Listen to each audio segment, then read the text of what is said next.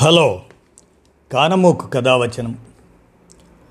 ఒక చారిత్రక కల్పిత గాథగా సింహప్రసాద్ వ్రాసిన సంకెళ్ళు అనే కథ 1840 నాటి ఈస్ట్ ఇండియా కంపెనీ పాలన నాటి బెంగాల్లో రాస్మణీదేవి అనే మహిళ ఈస్ట్ ఇండియా కంపెనీ అరాచకాల నుండి తెలివిగా మత్స్యకారులపై విధింపబడిన పన్నును ఉపసంహరింపజేసేట్లు చేసిన ప్రతిభామూర్తి ఆమెను గురించిన చారిత్రక కల్పనాగాథను సృష్టించి ఆకట్టుకున్న రచయిత కల్పనా నైపుణ్యాన్ని మీ కానమోకు స్వరంలో శ్రోతలకు మీ కానమోకు కథావచనం వారికి వినిపిస్తున్నాను.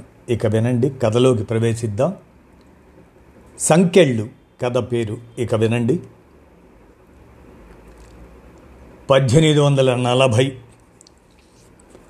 బ్రిటిష్ పాలనకు కేంద్రమైన కలకత్తా నగరాన్ని ఆనుకుని గంగా నదికి ఉపనది అయిన హుగ్లీ ప్రశాంతంగా ప్రవహిస్తుంది.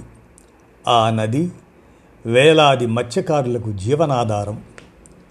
చీకటితోనే లేచి మత్స్యకారులంతా వలలు తీసుకొని నదికి వెళ్ళారు. గంగామాతకు నమస్కరించి వేటకు దిగారు. వారి అదృష్టం పండింది. వేటాడిన చేపల్ని ఒడ్డు మీద రాసులుగా పోసి మురిసిపోయారు. కష్టం ఫలించిందన్న ఆనందం వారి కళ్ళల్లో ప్రతిఫలిస్తుంది. సరిగ్గా అప్పుడే ఇద్దరు ఆంగ్లేయులు వ్యాహ్యాళికి అటుగా వచ్చారు. మత్స్య సంపదను చూసి అబ్బురపడ్డారు. ఈ నదిలో చేపలు చాలా ఎక్కువగా ఉన్నాయే అని రెండో వాడితో అన్నాడు ఒకడు. ఇప్పుడేం చూసావు, ఇంకో నెలలో అంటే ఫిబ్రవరి నుంచి అక్టోబర్ వరకు వీళ్ళకు రోజు పండగే. ఆ సీజన్లో బెంగాలీలు లొట్టలేసుకుంటూ తినే పులస చేపలు ఎదురెక్కుతాయి తెలుసా, వాటి ఖరీదెక్కువే అని విన్నాను. డిమాండ్ ఉన్నప్పుడు రేటు పెరగటం సహజం అనుకో. అంటే వీరికి ఊరికే బోలెడంత ఆదాయం వచ్చి పడుతుందన్నమాట తల పంకిస్తూ అన్నాడు. ఆ రోజే ఆ సంగతిని ఈస్ట్ ఇండియా కంపెనీ అధికారికి చేరవేశారు. వావ్, మన ఆదాయం పెంచుకోవడానికి కొత్త మార్గం దొరికింది, కొత్త పన్ను విధించవచ్చు మెరుస్తున్న కళ్ళతో అన్నాడు అతడు. నదీ గర్భంలోని సంపద మీద పన్ను వేస్తే చులకనవుతామేమో. మనం ఏది సూటిగా చెప్పం కదా. పడవల రాకపోకలకు ఇబ్బందిగా మారిందని చెబుతూ చేపల వేట మీద భారీ పన్ను విధిస్తాం.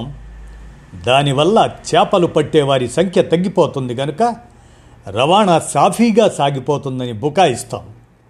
అయినా మనల్ని, మన చర్యల్ని ప్రశ్నించే వాళ్ళు ఇంకా పుట్టలేదు. ఈ భారతీయులకు అన్ని తెలివితేటలు లేవులే అని హేళనగా నవ్వాడు. వెంటనే కొత్త ఉత్తర్వు జారీ అయ్యింది. నదిలో చేపలు పట్టాలన్నా, చేపల పడవలు తిరగాలన్నా పన్ను చెల్లించి తీరాలి అని వాడవాడన ప్రకటించారు. అతిక్రమిస్తే వలలు పడవలు జప్తు చేయటమే గాక కఠినంగా శిక్షిస్తాం అని హెచ్చరించారు. అది మత్స్యకారుల మీద పిడుగులా పడింది. భారీ పన్ను చెల్లించి వేటకు వెళ్ళగలగ స్తోమత లేక వారి కుటుంబాలు రోడ్డున పడ్డాయి. అనాది నుండి ఈ వృత్తిని స్వేచ్ఛగా చేసుకుంటూ జీవనం సాగిస్తుంటే ఈ ఆంక్షలేమిటో ఎందుకో అర్థం కాలేదు. వేట తప్ప కడుపు నింపుకోవడానికి మరో ఉపాధి తెలీదు. ఈ దుర్భర పరిస్థితిని తట్టుకుని బతకటం ఎలాగో బోధపడలేదు. నగరంలోని జమీందారులని, రాజుల్ని కలిసి తమ గోడు వెళ్ళబుచ్చారు. వారందరూ అగ్రకులస్తులే, కంపెనీ అధికారుల దగ్గర పలుకుబడి గలవారే. అయినా బ్రిటిష్ వారితో తలపట్టానికి వారికి అయిష్టమైంది, చెయ్యడానికి వెనుకాడారు. ఆ ఊసెత్తితే తమకు ఎక్కడ చిక్కులు వస్తాయోనని భయపడ్డారు. మద్దతు ఇవ్వలేమని తేల్చి చెప్పేశారు. తమరే అలా అంటే మేము ఎలా బతకాలి స్వామి? కాళ్ల మీద పడ్డారు మత్స్యకారులు. ఎవరి కర్మకెవరు బాధ్యులు, మేము మీ పక్షాన నిలబడి వాదించలేం అంటూ తమ అసక్తతని అనాసక్తతని వెలిబుచ్చారు. నిరాశతో వెనుదిరిగారు మత్స్యకారులు. హుగ్లీ ఒడ్డున బాబు ఘాట్లో సమావేశమయ్యారు. ఏ ఒక్కరి ఆలోచన కించిత్ ఆశ కల్పించలేకపోయింది. దిక్కు దరి కనుచూపు మేరలో కనిపించలేదు. పొట్ట చేతబట్టుకొని వలసబోవలసిందే అని ఏడ్చేశారు కొందరు. అహిరిబోలా ఘాట్ దగ్గర గుడి ముందు ఒక సాధువు కూర్చొని ఉంటాడు. అతడు హిమాలయాల నుంచి వచ్చేట. అతన్ని అద్దెస్తే దారి చూపుతాడేమో అని ఒకరన్నారు. ఏ పుట్టలో ఏ పాముందో ప్రాధాయపడితే పోయేదే ఉండదు, కానీ పదండి. వీళ్ళు వెళ్ళేసరికి సాధువు ధ్యానంలో ఉన్నాడు. చేతులు జోడించి గొంతు కూర్చున్నారు. ఎట్టకేలకు అతడు కళ్ళు తెరిచాడు. మీరే మమ్మల్ని ఒడ్డున పడేయాలి స్వామి. కాళ్ల మీద పడ్డారు. నోరు విప్పి చెప్పబోతుంటే సర్వం తెలుసును అన్నట్లు చూసి చిన్నగా నవ్వి అన్నాడు, రాస్మణీ దేవిని అర్థించండి, మీ కార్యం నెరవేరుతుంది. విస్తుపోయారు, పరమాశ్చర్యంగా చూశారు. మహామహా జమీందారులే చేతులెత్తేశారు. ఒక ఆడది ఏం చేయగలుగుతుంది? సందేహం వెలిబుచ్చారు. చిద్విలాసంగా నవ్వాడు. మీరన్నట్టు ఆమె స్త్రీయే, వితంతువు కూడా. అంతేకాదు, మీలాగే శూద్రకులస్తురాలు. కానీ పేద ప్రజల పక్షాన నిలిచే సత్తా, ప్రజోపకరమైన పనులు చేయగల ఉపకార గుణము ఆమెకు మెండుగా ఉన్నాయి. ఈ ఘాట్తో పాటు బాబు ఘాట్ వగైరాలని ఆవిడే నిర్మించింది. స్నానాలకు నదిలో మెట్లు కట్టించింది. వెదురు బొంగులు పాతించింది. భర్త మరణించటంతో కుటుంబ వ్యాపారం, ఆస్తిపాస్తుల నిర్వహణ సమర్థంగా చేస్తున్నది ఆ స్త్రీమూర్తి. మీకు తప్పక సాయపడుతుంది, వెళ్ళండి. ఒక ఆడమనిషి దొరలతో మాట్లాడగలదా? ఈవిడ మాట్లాడినా వాళ్ళు వింటారా? గుంభనంగా నవ్వాడు ఆ సాధువు. ఆమె తెలివితేటలు, ధైర్య సాహసాలు నాకు తెలుసు. వెదురు వ్యాపారం చేసే భర్త ఆ వ్యాపార వృద్ధికి, ఆస్తిపాస్తులు పెరగటానికి ఆమె సలహాలే కారణం. బాలియా ఘాట్ కాలువకు ఇరుపక్కలా గల భూములు కొని వ్యాపార కుటుంబం కాస్త జమీందారీ కుటుంబంగా మారడానికి కారణం ఆ రాస్మణీదేవే. సనాతన హిందూ సమాజంలో పితృస్వామ్య వ్యవస్థలో ఒంటిగా నెగ్గుకొస్తున్న స్త్రీ శక్తి ఆమె. ఎలాంటి శంకలు పెట్టుకోకుండా వెళ్ళండి, మీకంతా శుభమే జరుగుతుంది. అతడు అంత వివరంగా చెప్పినా ఎవరికీ నమ్మకం చిక్కలేదు. సర్వసంగ పరిత్యాగి అయినా ఆ సాధువు మాట పట్టుకొని వెళ్ళడమా మానడమా అని ఊగిసలాడారు. ఆమెది మా ఊరే, ఇప్పుడు జమీందారిని అయినా ఇది వరకు పేద కుటుంబమే. ఆమె తండ్రి హరే కిషన్ దాస్ ఓ కూలీ. ఎంతో అందంగా ఉండే ఆమెను రాజా చంద్రదాస్ అనే ధనవంతుడు పెళ్ళాడాడు. వాళ్ళు కలకత్తాలోని జాన్ బజార్లో ఉంటారు. వెళ్ళి మొరపెట్టుకుందాం అన్నాడొకడు ఉత్సాహంగా. అది తప్ప మరో దారి మిగల్లేదు. అంతా పొలోమంటూ రాస్మణి నివాసానికి వెళ్ళారు. ఆమె కొంచెం పొట్టిగా ఉంది. గుండ్రని మొహం, తెల్లచీర ధరించి కొంగు తలమేంచి కప్పుకుంది. అయినా నల్లని జుట్టు కనిపిస్తూ ఆమె వయస్సును తెలియజేస్తుంది. ఆమె కంటబడగానే అప్రయత్నంగా చేతులు జోడించారు. ఆమె కళ్ళు కురిపిస్తున్న వాత్సల్యం అందరినీ కట్టిపడేసింది. వారి గుండెలకు భరోసా చిక్కింది. మత్స్యకారులు చెప్పినదంతా విన్నది రాణి.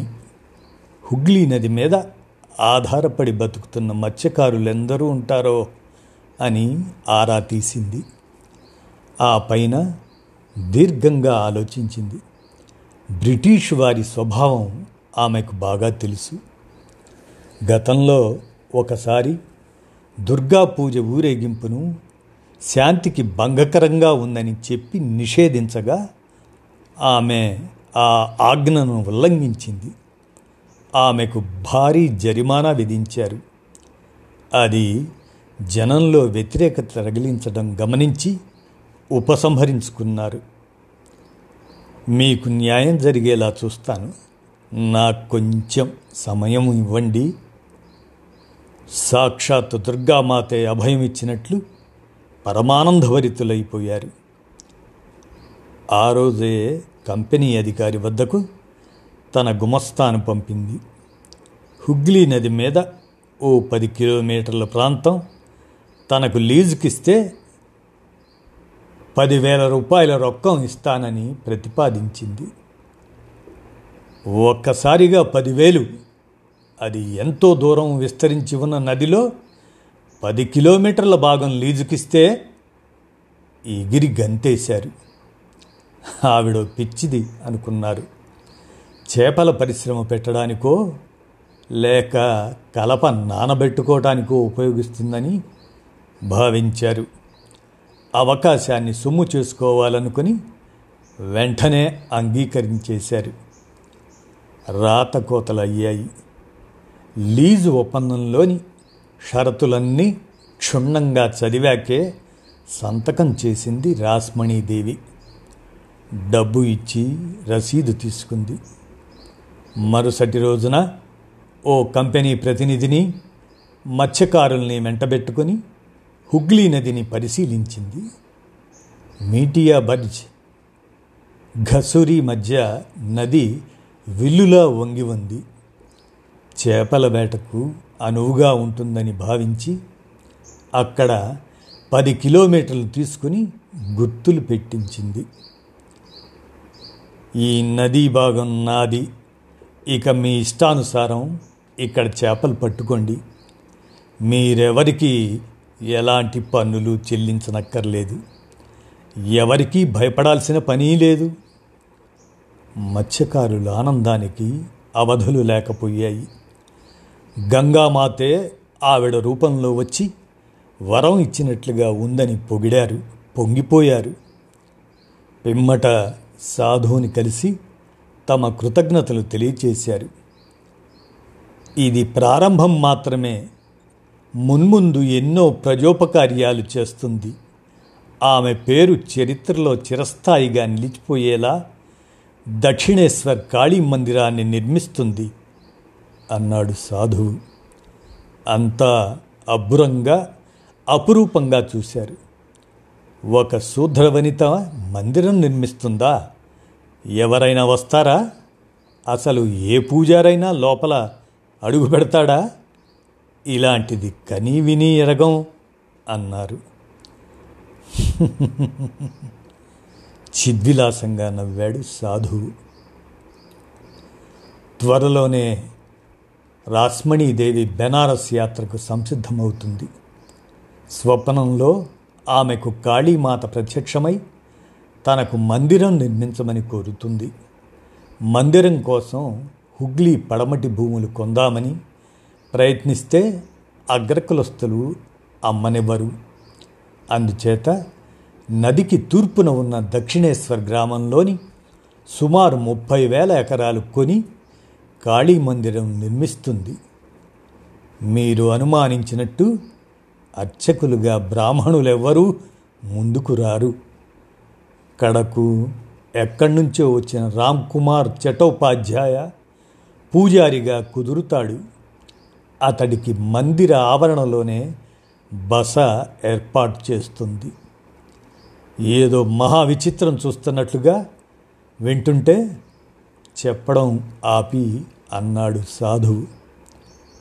ఒక చిత్రం చెప్పనా?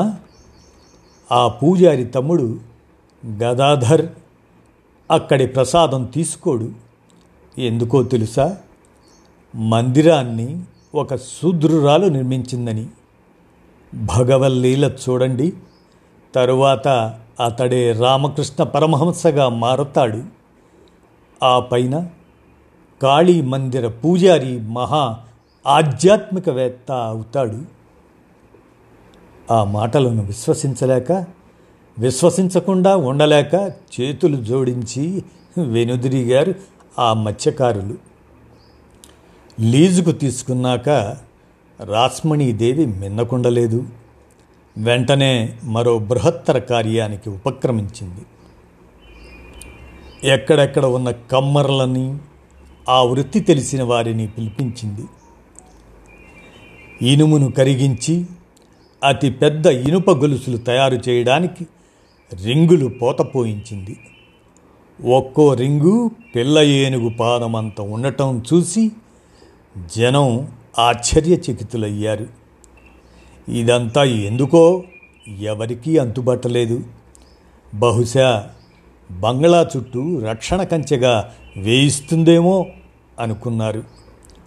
అవి తయారు కాగానే వాటిని హుగ్లీ ఒడ్డుకి తరలించింది. రింగులన్నీ కలిపి 2 అతిపెద్ద గొలుసులుగా తయారు చేయించింది. తను లీజు తీసుకున్న నదీ భాగానికి హద్దులైన మెటియాబుర్జ్లో ఒకటి, ఘసూడి వద్ద 2వది నది మీద ఆ ఒడ్డు నుంచి ఈ ఒడ్డు దాకా కట్టించింది. నదిని గొలుసులతో బంధిస్తుందేమిటి అని విస్తుపోయారు జనం. ఆ 2 గొలుసుల మధ్యనున్న 10 కిలోమీటర్ల నదీ భాగం మీద సర్వహక్కులు తనవేనంటూ ప్రకటించింది. గొలుసులకు అటూ ఇటూ కూడా చిన్న పడవలు, పెద్ద సవారీ పడవలు, పొగవాడలు అన్నీ ఆగిపోయాయి. రవాణా పూర్తిగా స్తంభించిపోయింది. బ్రిటిష్ అధికారులు బెంబేలెత్తిపోయారు. ఆ వెంటనే నిప్పులు కక్కారు. మా పడవలు ఓడలు తిరగకుండా నదికి సంకెళ్ళు వేసి ఆపేస్తే ఎలాగా? వెంటనే తొలగించు హుకుం జారీ చేశారు. రాస్మణీదేవి పట్టించుకోలేదు. అన్ని రకాల రవాణా ఆగిపోయేసరికి నిప్పు తొక్కిన కోతులయ్యారు. హుటాహుటిన కంపెనీ అధికారి ఆమె దగ్గరకు వెళ్ళాడు. ఇదేం పిచ్చి పని? వెంటనే గొలుసులు తీసేసి దారి వదలకపోతే మీ మీద తీవ్ర చర్య తీసుకోవాల్సి వస్తుంది అని హెచ్చరించాడు. నేనేం నేరం చేయలేదే. నా స్వంత ఆస్తిని పరిరక్షించుకోవటానికి ఇనుప కంచె వేశాను అంతే. నదురు బెదురు లేకుండా నిబ్బరంగా చెప్పింది. అలాగని చెప్పి మా పడవల రాకపోకలకు ఆటంకం కల్పిస్తే ఊరుకోం. పర్యవసానం తీవ్రంగా ఉంటుంది. మన ఒప్పందాన్ని మరొకసారి చదవండి. ఆ 10 కిలోమీటర్లు నా వ్యక్తిగత ఆస్తి. దాన్ని, అందులోని సంపదని రక్షించుకునే హక్కు నాకుంది. పడవల రవాణా వల్ల నా మత్స్య సంపదకు, చేపలు పట్టుకోవడానికి ఇబ్బంది కలుగుతుంది, నష్టం వాటిల్లుతుంది. నాకు నష్టం కలిగే పని మీరు ఎలా చేయగలరు? ఆమె లేవదీసిన లా పాయింట్కి అతడి బుర్ర గిర్రును తిరిగింది. నీళ్లు నములుతూ చూశాడు. సొంత ఆస్తి రక్షణ హక్కు సొంతదారుడికి ఉందని మీ బ్రిటిష్ చట్టమే చెబుతుంది. ఒప్పుకోనంటే చెప్పండి, లండన్ కోర్టులో కేసు వేస్తాను. కోర్టు తీర్పు వచ్చే వరకు మీరు మీ పడవల రాకపోకల్ని పూర్తిగా ఆపేయాల్సి వస్తుంది. ఆలోచించని సుమా. ఆ తెల్లవాడు తెల్లబోయాడు. అతడి దెమ్మ తిరిగిపోయింది. తీర్పు ఖాయంగా ఆమె పక్షానే వస్తుంది. అసలు అందాక సరకు రవాణా, ప్యాసింజర్ల రాకపోకలు నిలిపెయ్యాలి.